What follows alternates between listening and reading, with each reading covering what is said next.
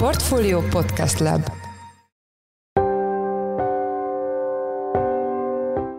Mindenkit üdvözlünk, ez a Checklist, a Portfolio munkanapokon megjelenő podcastje augusztus 24-én szerdán. A mai műsor első részében a legfrissebb hazai koronavírus adatokkal, egy friss COVID tanulmány eredményeivel és egy az Omikron variáns ellen kifejlesztett új vakcinával foglalkozunk. Már látható, hogy bár az oltatlanok kevesebben vannak, mint a teljes mértékben beoltottak, mégis sokkal több megbetegedés történt közöttük, nagyjából két és félszer annyi, mint a teljesen oltottak körében. A témával kapcsolatban Palkó Istvánt, a portfólió pénzügyi robotának vezető elemzőjét kérdeztük. Az adás második részében a Moszkvában történt autóbombás merényletről lesz szó. A robbanásban a hírek szerint Putyin fő ideológusának Alexander Duginnak a lánya vesztette életét. Az elkövető személye és a robbantás körülményei körül egyre több a kérdőjel, de az eset akár eszkalálhatja is az eseményeket. Én Pitner Gábor vagyok, a Portfolio Podcast Lab szerkesztője, ez pedig a checklist augusztus augusztus 24-én. Megérkeztek a legfrissebb hazai koronavírus adatok, az országos mellett rendelkezésünkre állnak megyei bontású számok is, és készült egy friss tanulmány is, ami pedig azt vizsgálja, Magyarországon hány Covid okozta haláleset lett volna elkerülhető, ha a fertőzöttek megkapták volna a koronavírus oltást. A témával kapcsolatban itt van velünk Palkó István, a portfólió pénzügy rovatának vezető elemzője. Szia István, üdvözöllek a műsorban. Szia, köszöntöm a hallgatóinkat. Hogy néznek ki a múlt heti fertőződési, kórházi és haláleseti adatok? Hála Istennek javultak az adatok. Egyrészt a új fertőzötteknek a száma az 14.742 volt, tehát csak valamivel haladta meg a napi 2000-et átlagosan és ez 9%-kal alacsonyabb a megelőző hetinél. Ráadásul már a harmadik hete csökkent az esetszám, tehát úgy tűnik, hogy a járványgörbe az csökkenőben van. Volt egy kisebb fajta járványhullám a nyár folyamán, összesen hasonlítható a tavaly őszi vagy az idei téli járványhullámmal, de azért nevezhetjük akár hatodik hullámnak, és ezt meglátjuk, hogy majd utólag visszatekintve minek fogjuk hívni. Mindenesetre ez úgy tűnik, hogy lecsengőben van, még nem olyan nagy ütemben cseng le, mint ahogy megszoktuk, egy kisebb ütemű lecsengést láthatunk. A halálesetek számában is hasonló látható, ez 8%-kal 108 főre csökkent, tehát sajnos 108-an még mindig elhunytak a múlt héten, ez alacsonyabb szintén az előző hetinél. A legérdekesebbek a kórházi adatok, itt nagy a, nagyon erős a gyanunk, hogy adathibáról van szó, ugyanis múlt héten 570-en voltak kórházban, most pedig 1251-et mutatott ki a statisztika, tehát mint hogyha több mint a duplájára emelkedett volna a kórházban ápoltaknak a száma, ugyanakkor nem a mostani, a legfrissebb adat tűnik hibásnak, hanem az előző, ugyanis a két héttel ezelőttihez hasonlítható leginkább a mostani adat, ahhoz képest 17%-os csökkenés látható. Ez illeszkedik bele abba a trendbe, amit a többi adatnál is láthatunk, tehát valószínű, hogy Hogyha az adathibától eltekintünk, akkor a kórházi adatok csökkenést mutatnak. Nem teljesen igaz ez sajnos a lélegeztetőgéppel lévők számára, de ez viszonylag alacsony, ezért itt előfordulhatnak ilyen negatív változások is, hogy a múlt heti 22-höz képest most 5 fővel többen, 27-en vannak lélegeztetőgépen. Az országon belül milyen eltérések tapasztalhatóak a számokban? Igen, megvizsgáltuk a megyei adatokat is. Az látható, hogy Baranya megye az az előző hullámhoz képest, vagy az Omikronnak egy januári hullámához képest magasan áll, tehát itt regisztrálták a legtöbb új fertőzöttet a múlt héten is. Ennek akár az is lehet az oka egyébként, hogy itt végzik el mondjuk a legtöbb mintavételt. Ezt sajnos nem tudjuk, mert most már hónapok óta nem közli a koronavírus.gov.hu, hogy mennyi mintavételből jönnek ki ezek a számok. A második helyen Baranya után Szabolcs-Szatmár-Bereg megye állt, majd pedig Békés megye.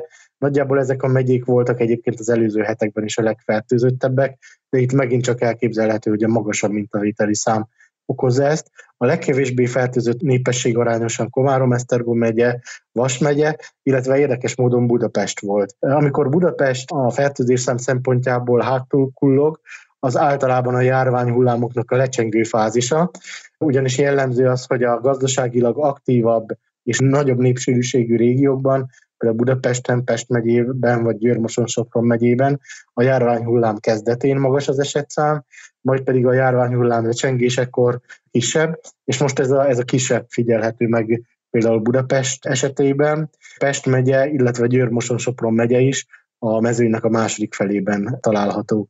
Hogyha nem azt nézzük, hogy abszolút értékben hogy, hol volt a legtöbb az esetszám, hanem azt nézzük, hogy hogy változott az előző héthez képest az esetszám, akkor érdekességként az látható, hogy Nógrád megyében például a leginkább 15%-kal emelkedett az új eseteknek a száma, és míg Vas megye az új esetek szempontjából a mezőny hátulján van, az új esetek növekedése szempontjából viszont az elején van, a második legmagasabb 10%-os növekedés volt itt megfigyelhető, de ez egy olyan adat, amiből még nem kell messze menő következtetést levonni.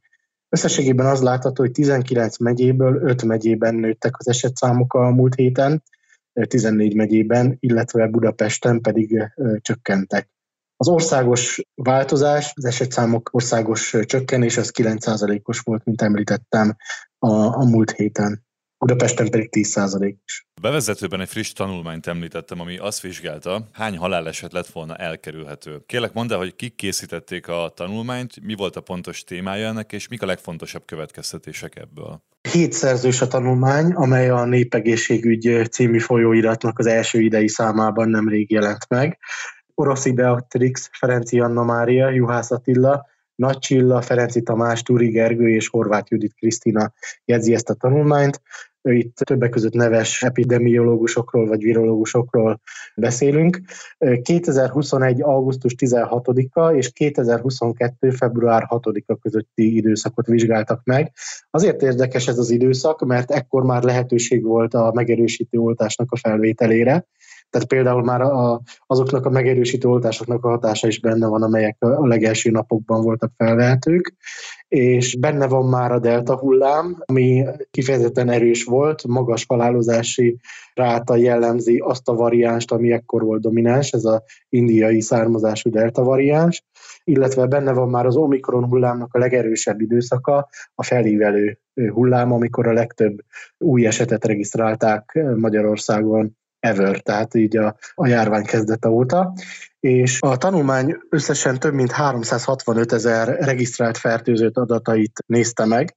Kivették azokat, akik kétszer voltak oltva, hiszen gondolom, hogy az ő besorolásuk egy kicsit kétséges az oltások hatásossága szempontjából, mert igazán a háromszor beoltott megerősítő oltást is szerző betegek voltak igazán érdekesek, hogy az ő megbetegedésük és haláleset számuk az, hogy aránylott az oltatlanokéhoz. Ez a tanulmány ugyanis azt vizsgálja, hogy az oltások milyen hatással jártak a megbetegedések, illetve a halálesetek számára vonatkozóan és azt találták, hogy az említett időszakban 112 ezer megbetegedés történt a teljesen oltottak körében, tehát akik megerősítő oltást is kaptak, és 254 ezer megbetegedés történt az oltatlanok körében. Itt már látható, hogy bár az oltatlanok kevesebben vannak, mint a teljes mértékben beoltottak, mégis sokkal több megbetegedés történt közöttük, nagyjából két és félszer annyi, mint a teljesen oltottak körében. A halál esetek számában pedig még nagyobb eltérést láthatunk. 1251 haláleset történt azok körében, akik teljesen be voltak oltva, és 6838 haláleset történt a teljesen oltatlanok körében. Ugye érdemes pontosítani, hogy itt a koronavírussal összefüggő halálozást említjük, tehát hogyha valaki covidos volt, de balesetben hunyt el például, vagy szívinfarktustban, azoknak a, az adatai ebben nincsenek benne. Összességében, hogyha ezeket a számokat, ennek a tanulságát le akarjuk vonni, akkor az látható, hogy a delta hullám idején a halálozásnak a kockázatát 90-95%-kal csökkentette az, hogyha valaki nem oltatlan volt, hanem teljesen be volt oltva, tehát az emlékeztető oltást is megkapta. Az omikron hullám esetében csökkent az ilyen hatékonysága az oltásoknak, de ott is elég magas, 80%-os volt a kockázatnak a, a csökkenése. Így összességében azt is megnézték a kutatók, hogyha mindenki be lett volna teljesen oltva, tehát emlékeztető oltást is megkapta volna, akkor az összességében több mint 8000 ezen időszakban bekövetkezett halálesetből mennyi lett volna megelőzhető, és azt találták, hogy gyakorlatilag a háromnegyede, 6097 eset, az megelőzhető lett volna, hogyha mindenki teljesen be azok közül, akik hát megfertőződtek, vagy esetleg el is kerülték volna a fertőzést az oltásnak köszönhetően. Hát összességében az mondható el, hogy a, a delta hullámban nagyon sok halálesetet el lehetett volna kerülni, az, az omikron hullámban kevesebb halálesetet, tehát csökkent az oltásoknak a hatékonysága az omikronnal szemben, de még így is sokkal alacsonyabb volt a halálozási ráta a teljesen oltottak esetében, mint az oltatlanok körében. Ha már említetted az előbb az Omikron variánst, megjelentek hírek egy új típusú vakcináról, ami kifejezetten az Omikron ellen véd. Erről mit lehet tudni? Ugye ezt tudjuk, hogy a koronavírus vakcinák a megfertőződés esetét tekintve kevésbé hatékonyak az Omikron variánssal szemben, mint a korábbi variánsokkal szemben. Ugyanakkor a halálozással és a súlyos megbetegedéssel szemben továbbra is erős védelmet nyújtanak. Az elmúlt hónapokban a Pfizer és a Moderna is gőzerővel dolgozott azon, meg nyilvánvalóan más vakcinagyártók is, hogy a kifejezetten az Omikron variánssal szemben hatékony vakcinát dolgozzanak ki.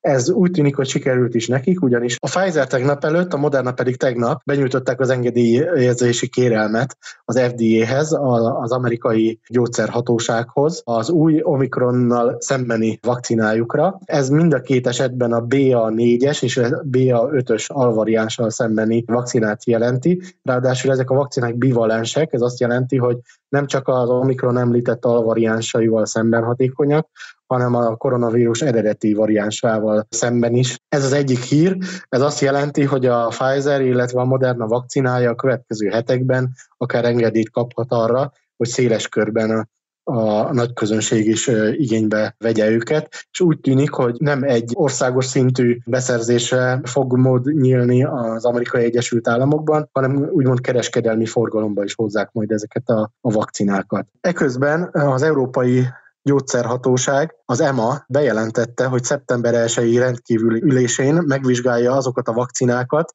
amelyek a Pfizer, illetve a Moderna esetében a BA1-es alvariánssal szemben tűntek hatékonynak a cégek vizsgálata alapján. Ez azért érdekes, mert míg Amerikában a BA4 és a BA5-ös alvariánssal szembeni vakcinák vannak most terítéken, addig Európában ez a BA1-es lesz most terítéken a, a gyógyszerhatóságnak a szeptember 1 ülésén. Tehát van egy különbség.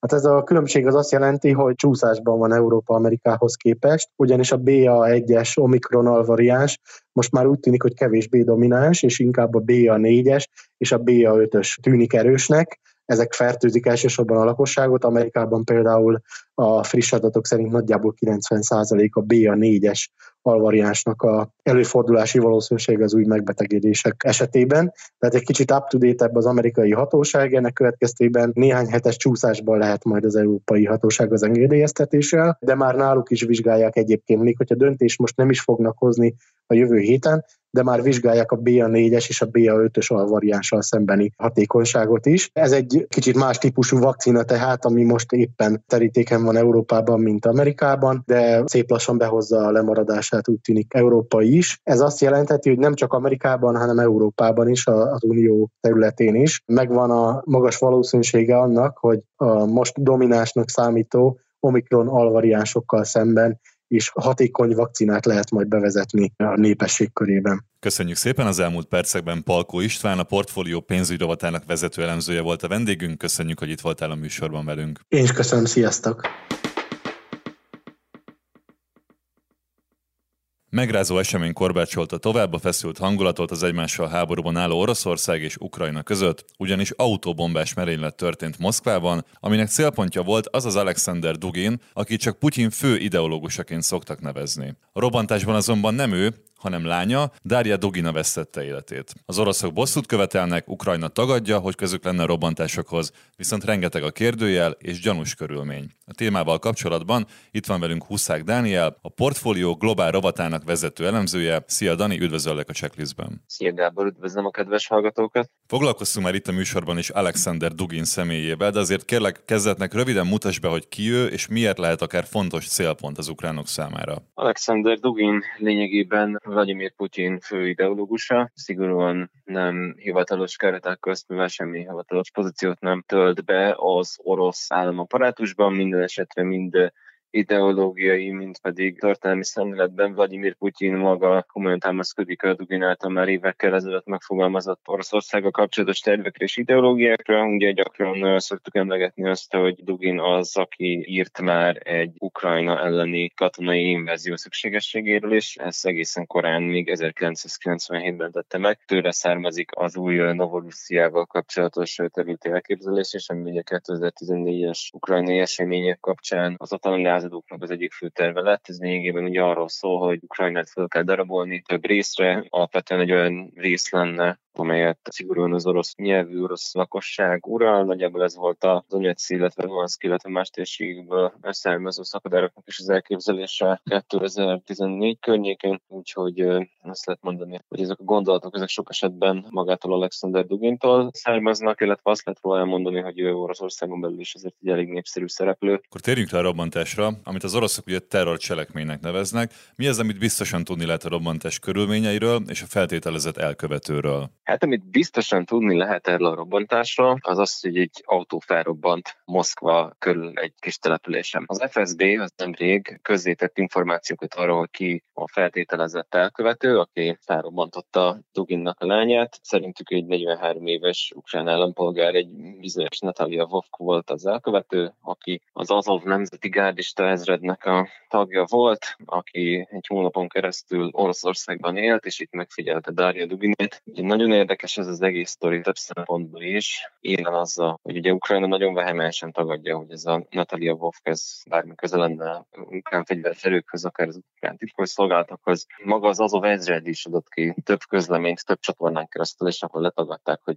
Natalia Vovk valaha is a, a tagjuk lett volna. És az oroszok azok publikáltak egy ilyen igazolványról készült fotót, vagy szkennelt fotót, amin ennek a hölgynek az állítólagos nemzeti gárdista tagsága látható, de az, az olvasók közölték, hogy nekik egyáltalán nem így néz ki a, gárdista igazolványuk, és nem az ő egyenruhájukat viseli a, a hölgy. Aztán készült egy forenzikus elemzés is a finn elemzőnek a, a tollából, ami elég erőteljesen mutat, hogy ez az igazolvány, ez valójában hamisítvány. Ugye Ukrajna az egyértelműen nagyon vehemensen ugye, tagadja maga Zelenszky is, illetve tanácsadó is, hogy bármi között lenne ehhez a merénylethez. Máskor például, amikor a Krímben történtek robbantások, akkor Ukrajna ugye nem cáfolta, nem is erősítette meg, hogy ezek történtek, de most erről egyáltalán nincsen szó, mindenki nagyon vehemensen tagadja, hogy ennek a hölgynek bármi köze lenne Ukrajnához. Egyébként nagyon sok kérdőjel felmerül azzal kapcsolatosan is, hogy hogy volt képes háborús helyzetben, emelt készültségben, véletlenül hamis igazolványa, hamis személyazonossággal bejutni Oroszországba, hogy volt képes ott egy hónapon keresztül észrevétlenül élni, összerakni vagy beszerezni adott esetben egy bombát, hogy volt képes közelférkőzni ugye célszemélyhez, elhelyezni egy robbanóeszközt, aztán hogy volt képes teljesíteni egy 9 órás autóutat, melynek során aztán észrevétlenül átlépett a határon Észtország felé. Nem sokat tudni ennek a hölgynek az előéletéről se, illetve arról, hogy jelenleg hol tartózkodik. Felmerült ez is ugye, hogy lehet, hogy, hogy, hogy egy komplet hálózatról van szó, és nem csak ő egyedül kivitelezte ezt a támadást. Felmerülnek itt megerősítettnek nem nevezhető, talán még összeesküvés elmélet szintjén mozgó dolgok is arról, hogy hát nem igaz az, amit az oroszok állítanak erről az egészről. Elképzelhető, hogy az FSB-n belül valamilyen belharc eredményeképpen történt meg ez a támadás. Vannak többnyire ilyen ukrán források, akik azt állítják, hogy meg se halt a, a hölgy ebben a támadásban. Messze nincsen bizonyíték, ami ezeket a véleményeket, elméleteket alátámasztja, de azért az is furcsa, hogy az FSB által publikált hivatalos információk valóban talán megállapítható, hogy több sebből véreznek. Hogyha azt a gyanút veszük alapul, hogy ez csak egy próbálkozás a háború eszkaláció akciójára, akkor sikeresnek mondható ez a hadművelet? Tudja eszkalálni az amúgy is feszült helyzetet a két ország között ez az esemény szerinted? Önmagában azért az látszik, hogy Daria Dugina halála az elég heves indulatokat váltott ki Oroszországon belül volt is most a temetések körül egy ilyen publikus megemlékezés, ahol azért sok ezer ember megemlékezett a, a hölgynek a haláláról. Az látszik azért, hogy elég sok többnyire inkább szélsőségesebb Telegram csatorna, meg, meg közösségi oldal bosszút követel. Alexander Dugin is úgy fogalmazott, hogy szerintem itt az idő, hogy Oroszország végső győzelmet arasson Ukrajnában, Ugye ez azért kérdéses, mert ugye Oroszország az hivatalosan nem elháborúban Ukrajnában, és ezért nincs is mozgósítás Oroszországon belül. Viszont, hogyha a közvéleményt eltolja Kreml egy olyan irányba, ahol mondjuk hajlandóak is lesznek az emberek harcolni, nem csak verbálisan támogatják az úgynevezett különleges műveletet Ukrajna ellen, akkor, akkor elképzelhető, hogy sikeres lesz ez a szándék. Talán magában egy ilyen robbantás, ez nem biztos, hogy elég lesz ahhoz, hogy önkéntesek ezrei rohanjanak a toborzó irodához, hogy hogy beszéljenek Ukrajna ellen, de elképzelhető, hogyha mondjuk több hasonló merénylet is történik, akkor viszont a közvélemény el fog mozdulni ebbe az irányba. Ugye azt tudjuk, hogy független kutatóintézetek szerint is ezért elég magas a támogatottsága, mint Putyinnak, mint pedig az Ukrajna elleni háborúnak Oroszországon belül, de azért nincs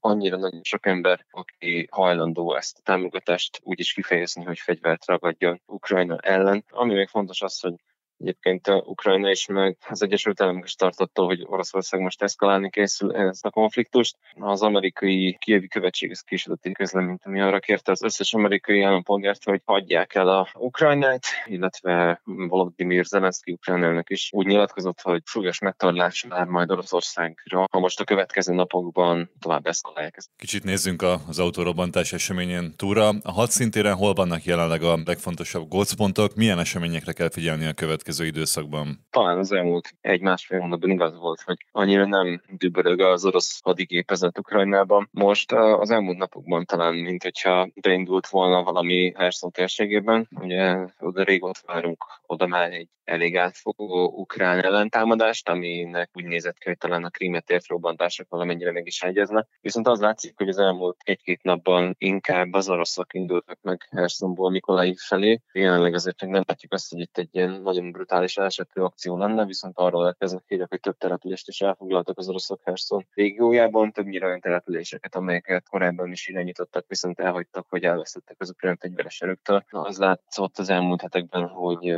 magába Herson városmesterségében jelentős mennyiségű haditechnikai eszközt csoportosítottak át az oroszok. Elképzelhető, hogy ez egy átfogó offenzívának az előkészülete volt. Elképzelhető, hogy egy ilyen manőverre meg akarják törni az ukrán ellentámadás miatt, az úgy érdemben elkezdődne a térségben. Köszönjük szépen az elmúlt percekben Huszák Dániel, a portfólió globál rovatának vezető elemzője volt a vendégünk. Köszönjük, Dani, hogy itt voltál velünk a műsorban. Köszönöm szépen a figyelmet, kellemes napot kívánok!